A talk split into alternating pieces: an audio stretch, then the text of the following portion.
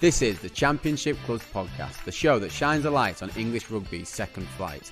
Join us every fortnight and check us out on the socials at Champ Clubs Pod on Instagram and Twitter. This is the Championship Clubs podcast, and I am bereft of my usual co-host today, Ben Gulliver. As you meant, as we mentioned on the last show, recently became a father of twins, and uh, as such is life, it means that he's unable to join us today on the on this fine evening and uh, to talk Championship rugby. However, in his place, we've got a very capable deputy. He's uh, the chief operations officer and very important man down at Bedford Blues and uh, long term, well, I wouldn't say support, long term organizer and the driving force behind this show. Uh, Gareth Allred, it's, uh, it's good to have you on. How are things down at Goldington Road? Yeah, all good. Pleasure to be back with you, Mike. Um, I will be a very poor deputy for Gully, um, but uh, yeah, really good. Kicked off pre-season. Uh, nice win over Rotherham. So, um, but good to see them guys and the rivalry that exists there. But yeah, looking forward to new season. Been lots going on. Uh, well, they're at a Goldington Road, not necessarily in the champ. I'm sure we'll come on to that. Yeah, and, and just before I, I, get into introducing, I guess there seems to have been a bit of an action, action this week. It's nice to see, uh, you know, the, the new season in, in touching distance and uh, have Championship rugby back. Is the excitement building down your end? Yeah, definitely. It does feel like it's only last week that we were playing in some ways. It comes around quickly, doesn't it? Every off season, but um, yeah, I think the champ looks fairly strong. We all know about the, the player issues, but what that's meaning is a massive player pool uh, for tier two. So um, yeah, it's been interesting. Some early results. I think the league at the top end is going to be very tough, but at the uh, everywhere else, I think the combination of parts on rugby has meant that it's uh, it's going to be fiercely competitive every fixture this season. Moving on, today's guest then, uh, I'm really excited. A man whose uh, expertise off the field are famed is obviously you've been well connected and spoke around sort of several uh, topics around sort of rugby commercial at the moment. You're a previous director and CEO at Melbourne Storm and the Western Force and Harlequins before that, and now keeping your time busy as a director of capacity consulting. Mark Evans, it's a pleasure to have you join us here on the Championship podcast. How, how are things? Uh, good, thanks. Yeah, thanks for thanks for asking me on. Um, very kind of you. No, it's it's our pleasure. And I'll dive right in. Obviously, a, man who spent a lot of time at the in the upper echelon of the game. What what's your familiarity with our our league that we love so fondly on this show? What's your experience or even perception of the championship? Be as honest as you like. We're, we're thick skinned on this show. um, oh yeah, I am. Lots of friends who play in it, work in it, whatever. Um, and I suppose through most of my playing career, I suppose I played most of my games at that equivalent level. But I, I shows how old I, I started playing before leagues were playing, you know. So there we are. It only came in the last couple of years of my career in '87. Um, but I do think that the the whole, like a number of other things about in our beloved game in uh, in England, um, the second tier, as I I sort of tend to call it, because I think it's easier then to make comparisons with other countries and other sports, which I think is helpful, uh, is a really critical level uh, for all professional sports. It's also really difficult. Sports wrestle with this. The thing that always has struck me about the second tier is every sport ends up having to have some kind of second tier. I think the key question you've got to ask yourself is what's its function? Because I suppose in some countries, in some sports, the sport is big enough, and that just means the market's big enough. There's enough people who will go out and pay money to make a second tier or whatever size viable. So, for example, football in this country, the championship, although nobody makes any money, is, is a is a very viable competition. You know, you've got some big clubs there, got a lot of investment. They're all trying to reach the promised land of the Premiership and stay there or become a yo yo club like Fulham or Norwich. You know, you can see what's happening there. It's a really, really difficult thing to get right for your particular sport in your particular country. And in this country, our, my personal view would be we've again made a significant error, in my view, whereby we tend to look at our national sport, football, and say, well, what, what, what have they got? Oh, well, we'll do that then. And that's a huge mistake because football has got such a much bigger market than every other sport. You know, look at look at rugby league. They've got exactly the same issue that rugby league got. Only possibly even more pertinent, maybe not, quite similar. What do you do with the second tier of rugby league? Now, at the moment, they sort of go, well, we're sort of mixture of part time and full time, and and you know some of it are in quite large towns, and some of it in very small, not much more than villages. I mean, Featherstone are a phenomenon. You know, you know, is is Leigh, you know, a suburb of Wigan, uh, which is a bit harsh, I know, but you know, in in the same borough, I know it's a completely different town. I'm being slightly sort of. Uh, I'm still in Bedford. Well, well, there you, there, there you may, you may well. I'm sure you would say that. Uh, um, but you know, is that really adding very much? And, and actually, you talk to a lot of clubs at that level. So look, we never want. We don't want to be. We're not big enough. We never. We we can never be. We can never aspire even to promotion because we're never going to be big enough that our market's not big enough. The only way we could ever be competitive there is somebody writes a huge check every year and just keeps going. Now, are there some examples of clubs where that happened for so long and they kept it going? Yeah, there are. Castres, is a good example. Castres a 40,000 town just outside Toulouse. They've won the Bouclier. They nearly won again this year. They, they get to the final. I think they did. Uh, got beat um, by Montpellier. Um, Castres are a, are a very small town, and you know they have eight thousand people, which is a lot given it's such a small town. Eight thousand people, so there's a bit of a difference, but eight thousand. But the only reason they can ever keep competing is because they were owned by a guy, a guy called Pierre Fabre, who, uh, um, who owned Fabre Laboratoire. He was from Castres. He bankrolled the club for years, and before he died, he set up a trust or an endowment that allowed a revenue stream to come off it every year, which allows Castres to still run a budget that allows her to compete with much, much bigger. The romantic in me thinks that's great and, and fantastic, but it ain't any way to run a league. And you certainly can't organize your structure on 15 Philippe Fabres. They, they, they just don't exist. So France is interesting. You look at the top 14 in France, there aren't many small towns left. You know, if you go back to when I was here, when I was a lad, you know, the, the, the top, the top, whatever it was, actually, it was the top 40, would you believe, back in the 80s. But never, look, we won't go down that route.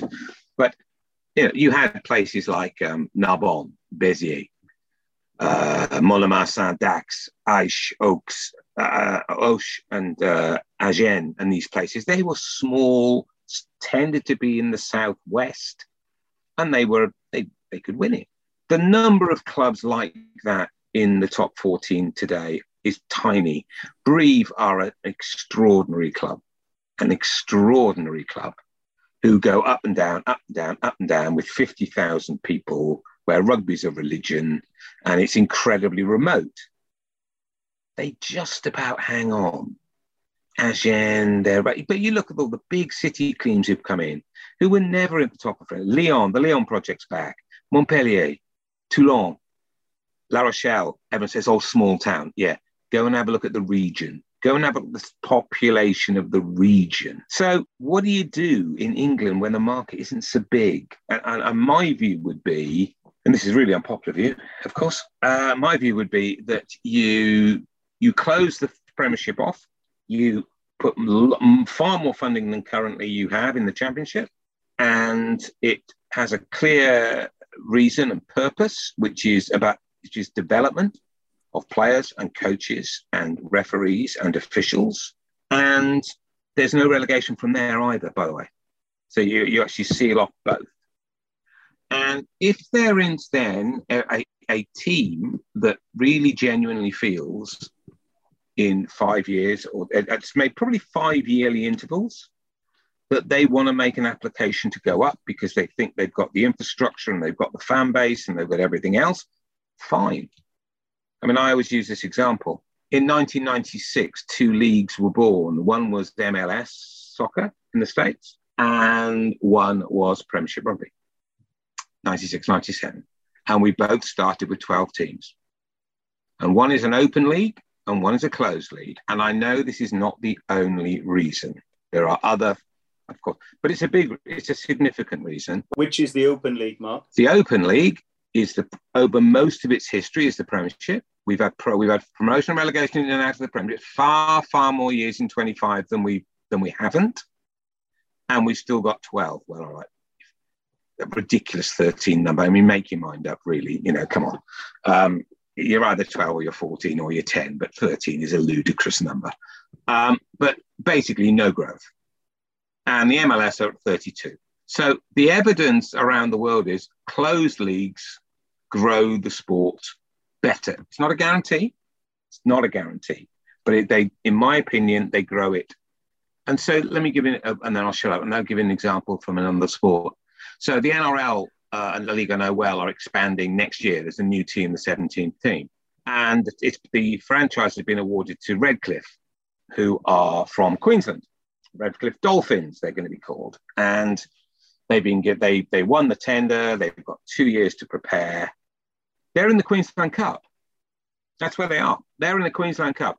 The salary cap in the Queensland Cup is four hundred thousand. Well, it's gone up a bit now. I think about six hundred thousand dollars. So that's three hundred thousand pounds. Okay, but because they had built the ground quite well, they they've got a lot of investment. They've got people who are prepared to come and invest. They've got a good junior program, etc., etc., etc. They won the bid. So this idea that you close off a league and no one else can ever get in it is simply not borne out by events. I mean, that just isn't true.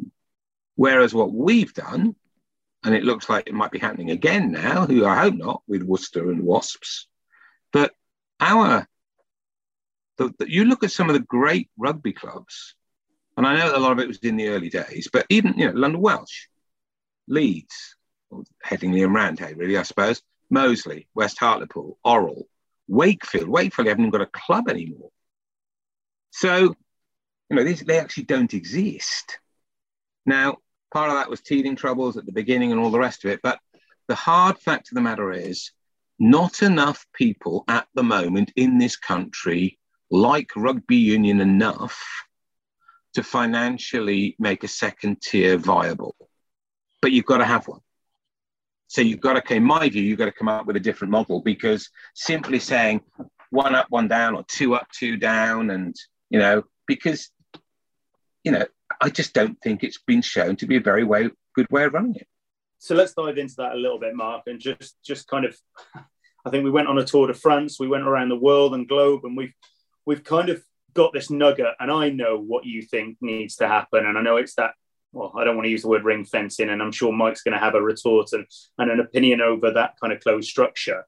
Um, but I can see the merits in it. Um, for those that aren't familiar as well from the championship, just probably extend your connection a little bit further with your your work, obviously with Cornish Pirates over the years and your links to them, obviously at Saracens, head coach, DOR, CEO, and as they came up and through it. And in fact, we probably at Quins the year they got relegated as CEO.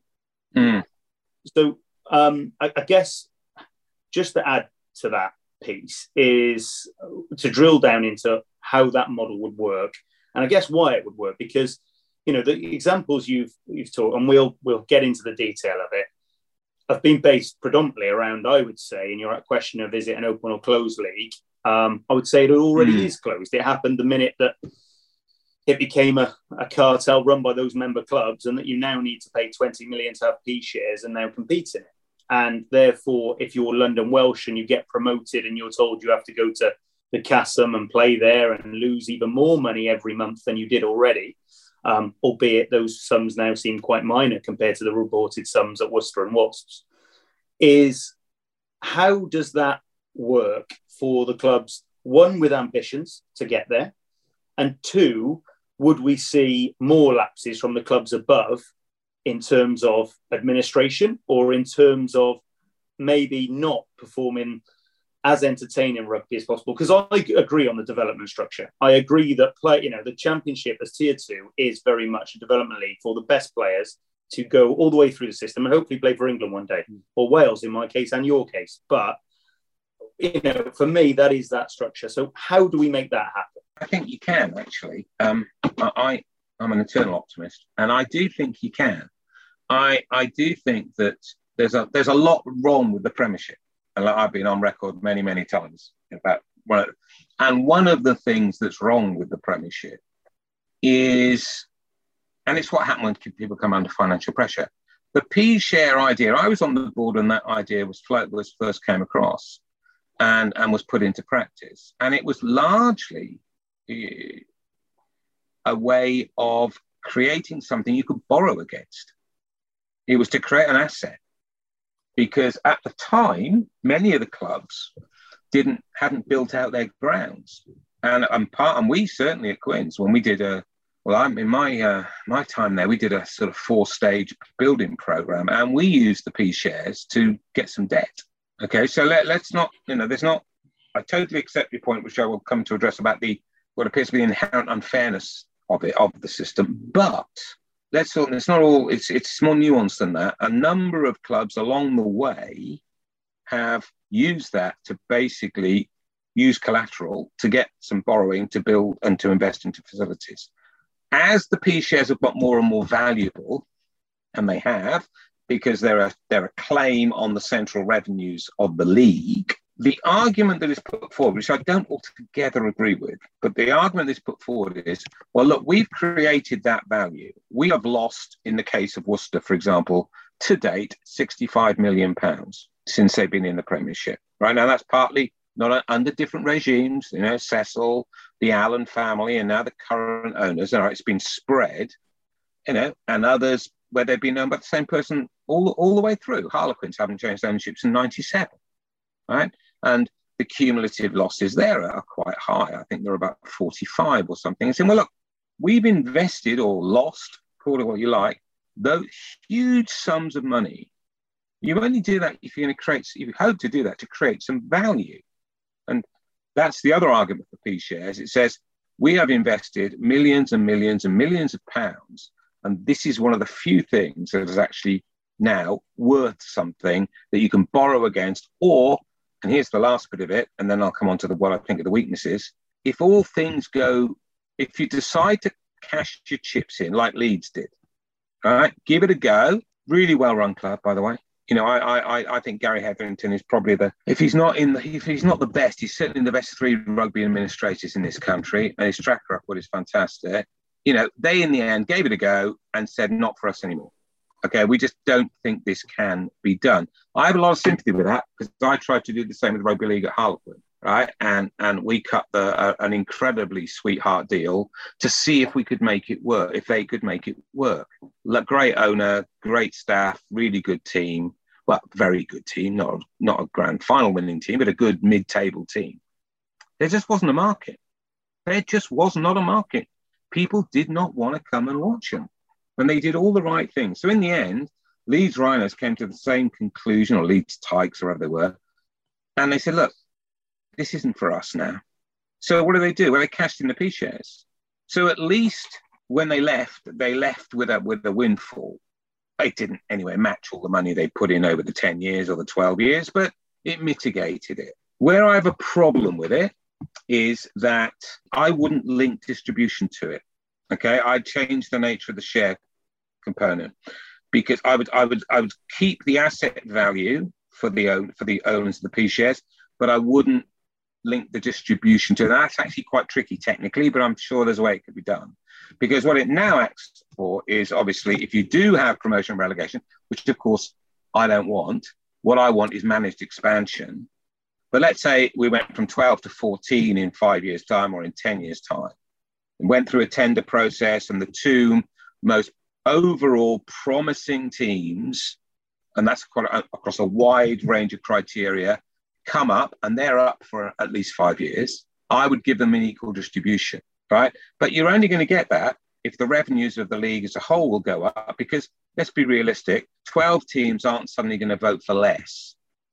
They might, however, vote for the same if the trend of revenues keeps increasing. And that way you can finance a 13th and a 14th team. I would love to get to a position where you get to 16. You don't have to play each other home and away. You can play each other home or away, you know, or, or you put it into conferences or whatever. You can do anything you like, but you don't need to play each other home and away. There's loads and loads of, well, Six Nations. That's not a bad competition, is it? They don't play home and away. You know, there's a, a disadvantage every year. One team sometimes play three home games and some teams play two. It's not an even competition. Nobody cares because yeah. it's a great tournament. So my argument would be run the championship as a development competition, fund it better, because it's in everybody's interest to fund it better. And where does that better funding come from? Well, if you could sell the Premiership, and I think maybe you could actually, and now might not be a bad time to do it. If you can sell the Premiership and the idea, look, you need a development league. You've all got too many players under contract, right? You can't give enough games to some of your youngsters. Okay, you're, you're running you're running large squads with large costs for the what if scenario. What if we get an injury crisis? What if we get a load of people called up for England? It's a whole what if thing. There, there ought to be a much, much better, if we had a better second tier, right? So I'll, I'll give you another example, right? So we we had 30 players at Storm and 17 play every week. And about five or six were always injured. So we had six players. What do we do? Well, we had a, we had a, we had what we call a partner team in the Queensland Cup, and we used to fly six people up to Queensland every weekend, and they had a coach, just a coach just for them. And, I, and when I was, it was Anthony Seibold, who's now coaching England, but that's that's that's just by the by, right? But his job was to look after the development of the players who weren't playing in the 17 on the weekend. Okay. If we then needed somebody because we had a, really did have an injury crisis, they all got pulled back right? And then we used, to, and then we used to take. If we needed another couple, we took another couple from our feeder. Not a feeder. it wasn't a feeder team; it was a partner team. And I, I do get frustrated with rugby people who say, "Oh, but what about this?" I said, "Do you not think other sports have thought of this? They've had exactly the same problems. They've just come up with much, much better models of solutions." I think what I struggle with, Mark, is that that that that is happening a lot of that and the problem is consistently it's not linked to funding we're solving other people's issues so obviously we've had you know we've had a dual reg with well Leicester Tigers with Saracens. Now we have a formal agreement and, and strategy with Northampton Saints. Leicester have partnered with Nottingham. Sarries with Ampthill Harlequins feel like they're taking over Scottish but who knows? You you may know more. But again we're doing it because we're adjusting and we're adapting to the economic climate of us receiving. Actually, I was going to say 159,000, but it'll be less now because we have to share it with 12 clubs. Oh, and by the way, the championship accept that rather than, as you said, PRL would never accept lesser amount. Um, I mean, it doesn't matter when it's that little, I suppose, anyway. But the point being is, you know, we're solving those problems. You know, Bucks players, we've signed huge amounts of players this year to the league, uh, which is which is more so. And, and, look, it is a great filter. I mean, even when I was at Doncaster with Mike, we signed Jack Yeandle, um, you know, one year out of Cardiff, or, or UWIC as it was then. Nobody knew him at all. He's Exeter captain. Um, but we're solving other people's problems, and there's still this funding issue. So who who should run the league? Who should run the league as it stands, or who should run it in my in my model? Yeah, how do we make? Because at the moment we're not in charge of our commercial destiny. You know, we're not in charge of any governance really. No, I, I, I take your point, but let's go back to your first point, which is about funding. Funding is inadequate. The, the current funding level is inadequate, um, and although, I am very mindful that you, you can't win as the RFU, you know, because you know people say, well, you need to spend more on women's rugby. Well, yeah, but you need to spend more on championship rugby. Yeah, yeah. But what about grassroots? Yeah, yeah, and and, and schools, and oh, and don't forget the national team, and we and we want the A team back. And uh, and you think, you know, hold on a minute, yeah, there's an opportunity cost to all of this. You know, for every dollar you spend on one thing, by definition, you haven't spent it on another. Having said that, I think I said right at the top of the show, I fundamentally believe that you have to have a viable second tier because I think all grown up sports do. And it's, it's, it's really a question of how you do that. I don't think just saying, well, here you are, here's a, let, us make up a number, right? Here's a million pounds uh, per club. Do what you like, right? I don't think that's ever coming back. And, and, and frankly, nor should it. Okay. My argument would be, and I don't try not to repeat myself because it'll get boring for people. My argument is if you want a functioning second tier, you need to have a managed closed league at the top and, and, and at the second tier too. Uh, and if that means, for example, because in a development league, and this some people won't like this either, but in a development league, you've got a geographical prerequisite as well. So if you are going to be a development league, it's quite important you cover the whole country. Right now, that won't happen with open rele- uh, promotion relegation between level two and level three, because you will you will at the moment we have a system where if somebody comes along and I have to be careful because we should be very grateful for the patrons and the people who put a lot of money into the game. But you can effectively come along anywhere. And I'll say something I've said many, many times because I'm, I'm never popular in West London anyway. But, you know, I don't care how, how good Ealing are. There was a reason why Wasps left, left West London. And there's a reason why other clubs still struggle in West London. It's because the market is oversupplied. That's really unfortunate, right? So, but it doesn't mean that you just, in the same way, but if we leave it up to the market, clubs will cluster south. They will. I mean, it's inevitable. It, you'll get the odd exception, but that you look at the you look at the center of gravity of the championship in the last 20 years, it's come south, right? And it's come south, and, and you look at the, the Premiership.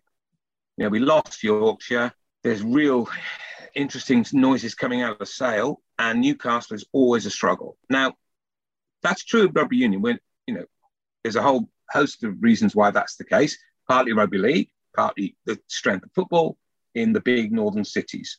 But we, my argument would be we need to have a model that addresses those historic weaknesses uh, and allows us to put a strong underpinning underneath the, the, the sort of the showpiece and in meaning that the, the premiership and then over time grow it out.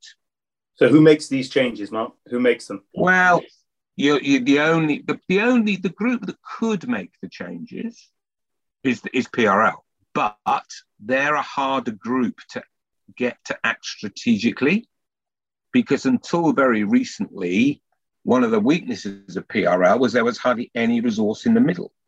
It was an unusual league uh, that the centre, and it's because of how it was set up back in '97. It was set up as a an entity to hold the commercial rights of the get of the of the clubs of the 12 clubs back was it 12 in those days? I can't remember. Anyway it was set up not as a governing regulatory body. That wasn't meant to be its purpose.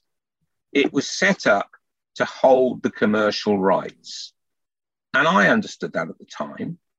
But of course we then went into this huge sort of war uh, for, for, for many many years. And they it's starting to be realized actually you can't run a league just as a, a special purpose vehicle for commercial rights. You've got to regulate it. You've got to govern it. So we've got this ridiculous idea at the moment whereby the RFU nominally does the fit and proper person test for the league. Well, I don't know. I don't know another league in the world that does that. You, you do your own. You know, if you're if, if, if we're in this, we're still in this ridiculous hybrid. But in answer to your direct question, I think it's the PRL's more able to do it, given what it controls, but it's harder to get a consensus in PRL because you only need three clubs to say no to anything, and it doesn't happen. So getting a consensus in PRL is really difficult. RFU technically is easier because it's a hierarchical structure, but they don't have, but they've got to they've got to get the Premiership on side to make significantly um, significant reform. Uh, and then you're back in your circle. That's a really difficult group to to control. And then if, if if they were if that were to happen, and you have those two structures, who runs them both? PRL. Oh, I would I would I would probably then run them.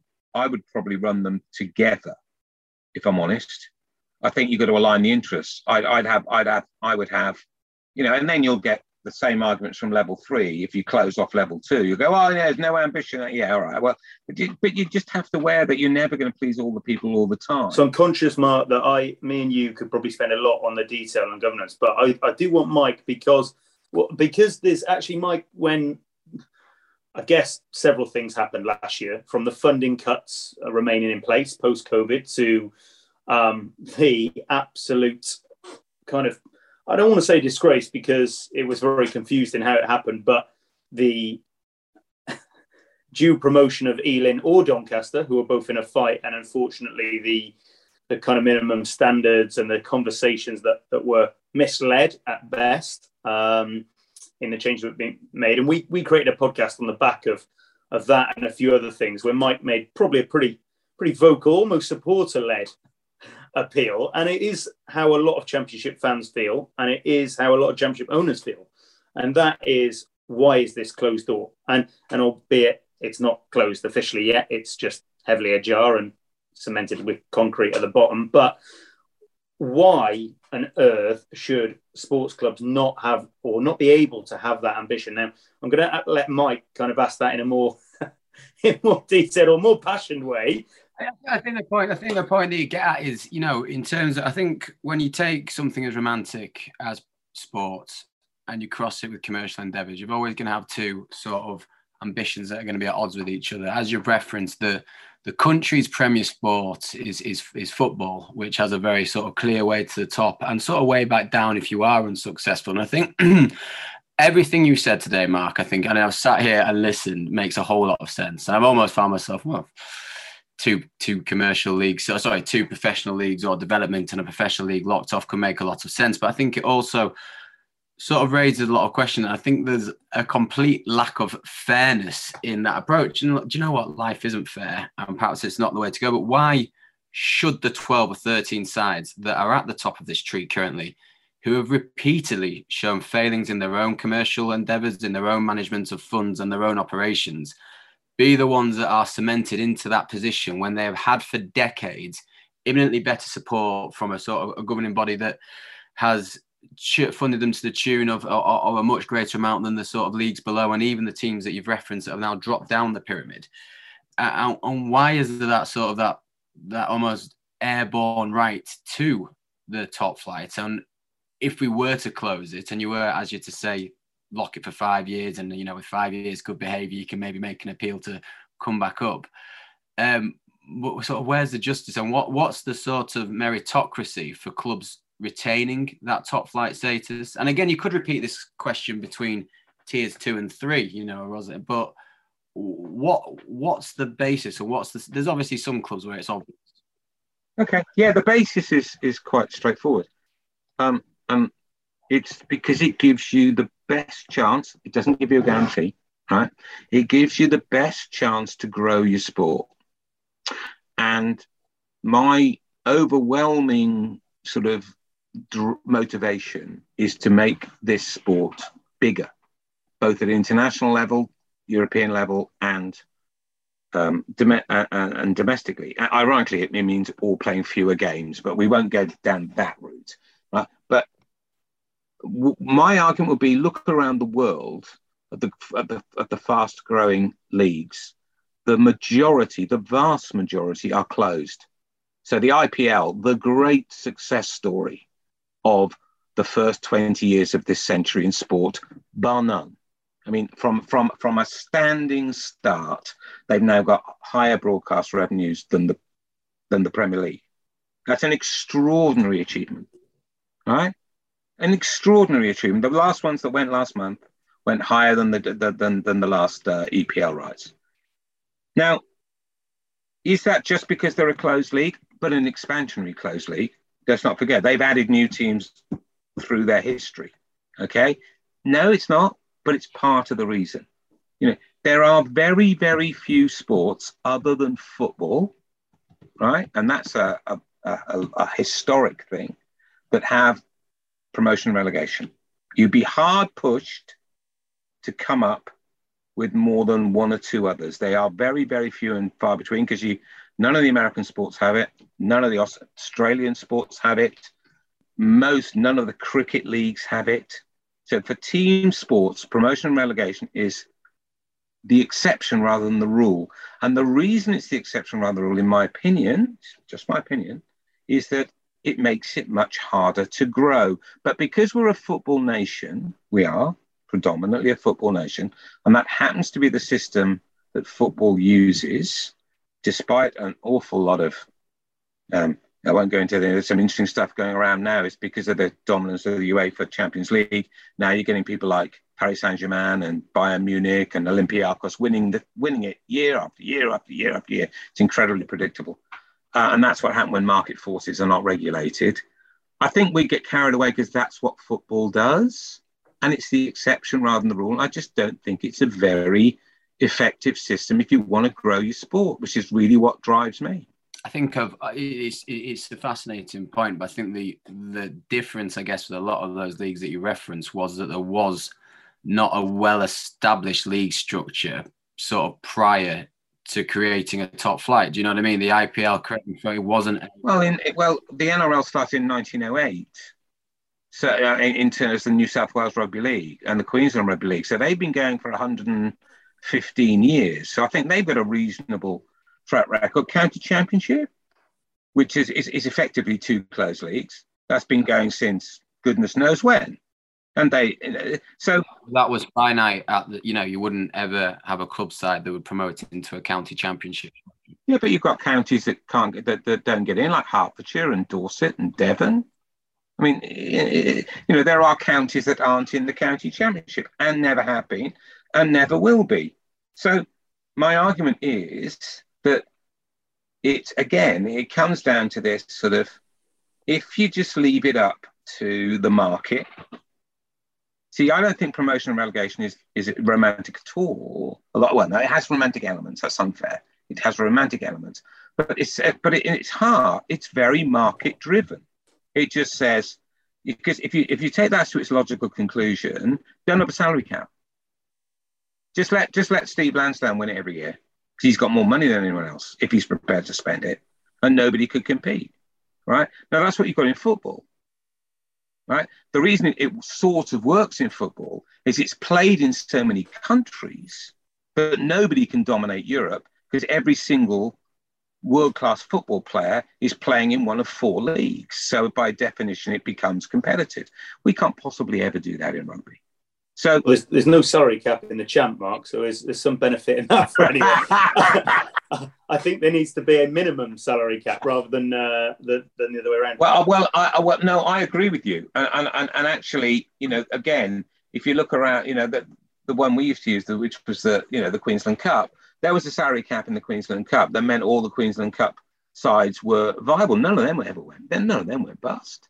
And, and as I said, and one of them's just been taken up because they're an incredibly well-run club, and they're in a decent area where they th- we think that they think there's a market, and they found some investors, and they put a really good bid together.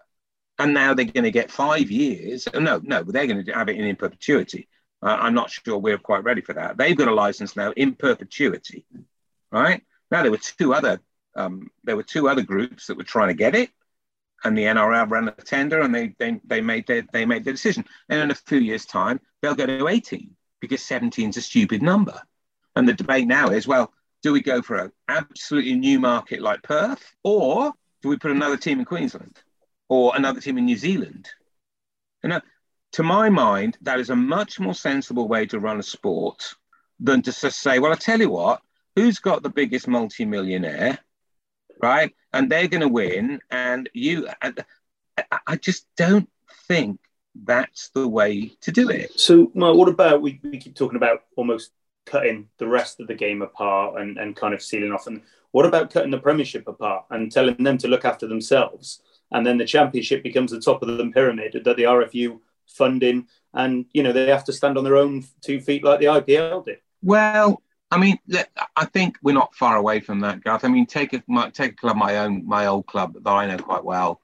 Know, so, so Harlequins uh, turnover about 26 million now. Out, no, we're out of COVID and, and sort of leave the COVID years, it's slightly complete aberration.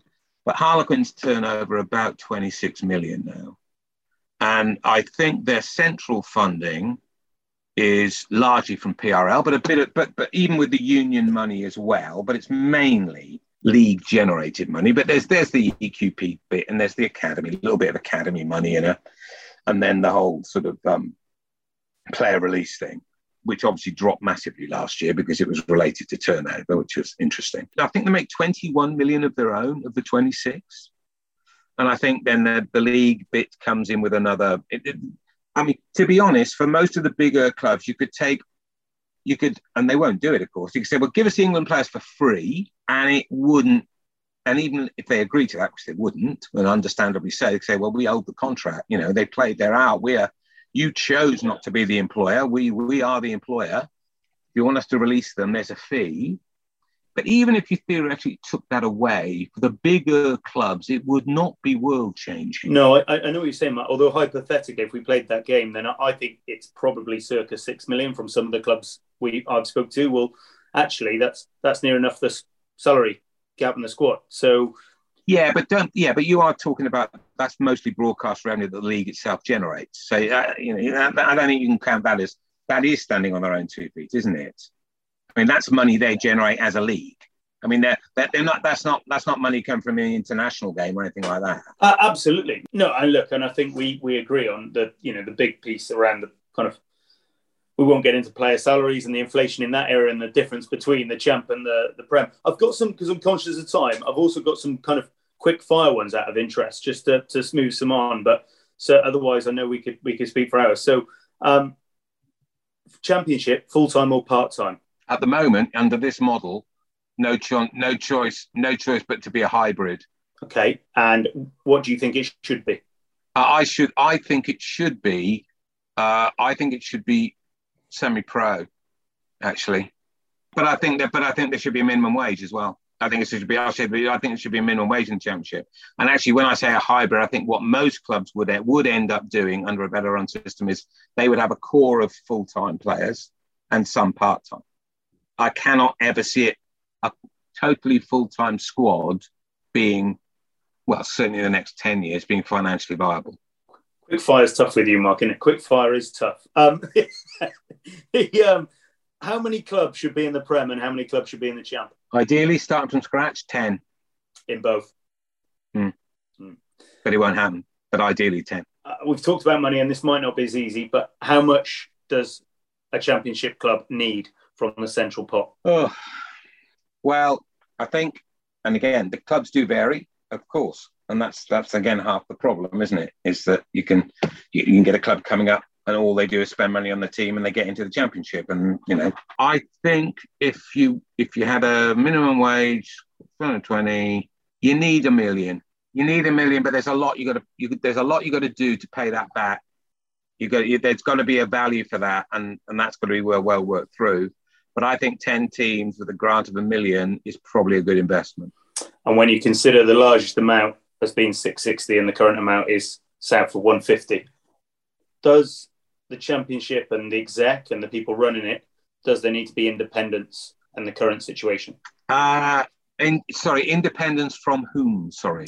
Uh, well, it's not an interview, Mark, because we couldn't afford you in the champ with our money. But the, does it require a individual to, or, or, or agency or somebody else to support that growth? I, I, until you get the model right, I don't quite see the point.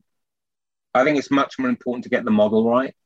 And then when you get the model right, then you can look where you can allocate your resources. And at what point does that that kind of I guess and without saying too much, there's been lots of collaborative work. There's been lots of work to try and get the championship value higher. At what point, mm. you know, do mm. clubs kind of say, well, actually, you know, I, I, saw recently the RFU have just sold the A Cup for level five down, Papa John's sponsorship. Um, but there is still no commercial sponsorship of the championship. And, and look, I get it. You know, we're probably the under 12s kit bag in some ways, and every penny that comes in sponsorship to the RFU to the championship needs to be moved on to the clubs. Um, whereas probably they're they're able to keep investment that is within competitions ran directly by themselves. Um, but at what point does that, you know, because you know it is crazy that the, the tier two no longer has any commercial partners, and we're not in charge of our destiny to be able to sell it either.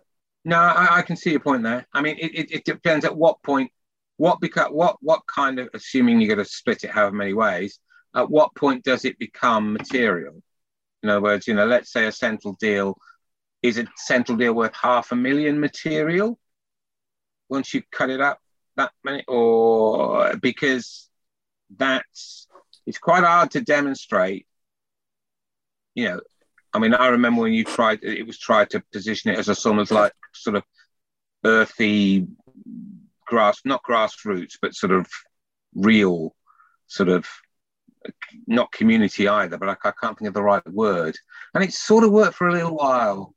Yeah, we're not quite heritage because that's a bit, you know what I mean? It's sort of an earthy, keeping it real, which, you know, it's not a bad proposition. But look, it's it's like everything else. If you can't turn it into a broadcast proposition, and at the moment, I just don't think there's the market in this country, in England, it's really hard.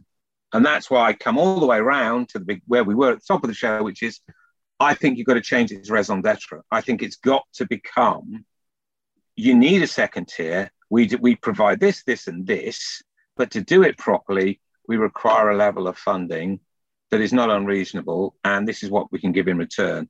And that might require it becoming smaller. It might require it because obviously smaller requires less funding. You know, the the bigger you make the league, the the harder it gets to, to financially support it. You're feeding more mouths. Um, and and that's where I would that's where I try and position it. You know, if I had a magic wand and I was running the RFU and PRL combined today, that's what I'd be trying to get to. I think I'll wrap things up there, guys. It's been very nice to be the first listener to this podcast between you. I think I've learned an awful lot listening to it. I'm sure our guests, when they do listen to it, will also. Uh, so thank you, Mark, for your time. Uh, it's a pleasure, mate. It's a pleasure. It's um, you know, I feel quite strongly that we've got to find a a role for the second tier that is, you know, linked to how it's funded. Because look, no sport that I'm ever that I've ever come across has prospered without and it's always struggled with this thing. You know, is our second tier commercially viable? Yes or no? And depending on the answer to that question, then right. So how do we structure it? Uh, it's a it's a it's always one of those really difficult. difficult. Even the Premier League, they flip flop between a reserve grade and under 23s, and they, you know, they they really can't quite work out which is going to do the best for them. And I just think we've been a bit, you know, we sort of I think it's been shown the last 25 years that at the moment there is not a commercial market. And therefore, I think you've got to flip it. And that doesn't mean there isn't a commercial market in some towns, because, you know, Bedford run a great, no, no, no, no, no, not just because you're here. Um, Bed- Bed- Bedford run a terrific um, afternoon. You know, it's, it's, fun, it's, it's fantastic. But we haven't got 10 towns like Bedford in the country. We, we just haven't, and I'm wishing won't make it so. No, and look, you know, it's, it's, it's difficult. We're obviously sat against the picture of Worcester and Wasps and thinking, Christ alive, these championship clubs haven't got any problems. In fact, some of them are very sustainable. Um, you know, Richmond, I, I'd argue, a great model of their own club. Yeah, they are. But again, they're sitting in one of the strongest rugby union catchment areas in the country. You know, try and replicate that in Norwich, is what I'd say. I don't think you can. Anyway, it's been a pleasure, guys. Really enjoyed it. Thanks for your time and thanks for the invite. That was the Championship Clubs podcast. Be sure to come back in a fortnight's time and follow us on social media at Champ Clubs Pod on Instagram and Twitter.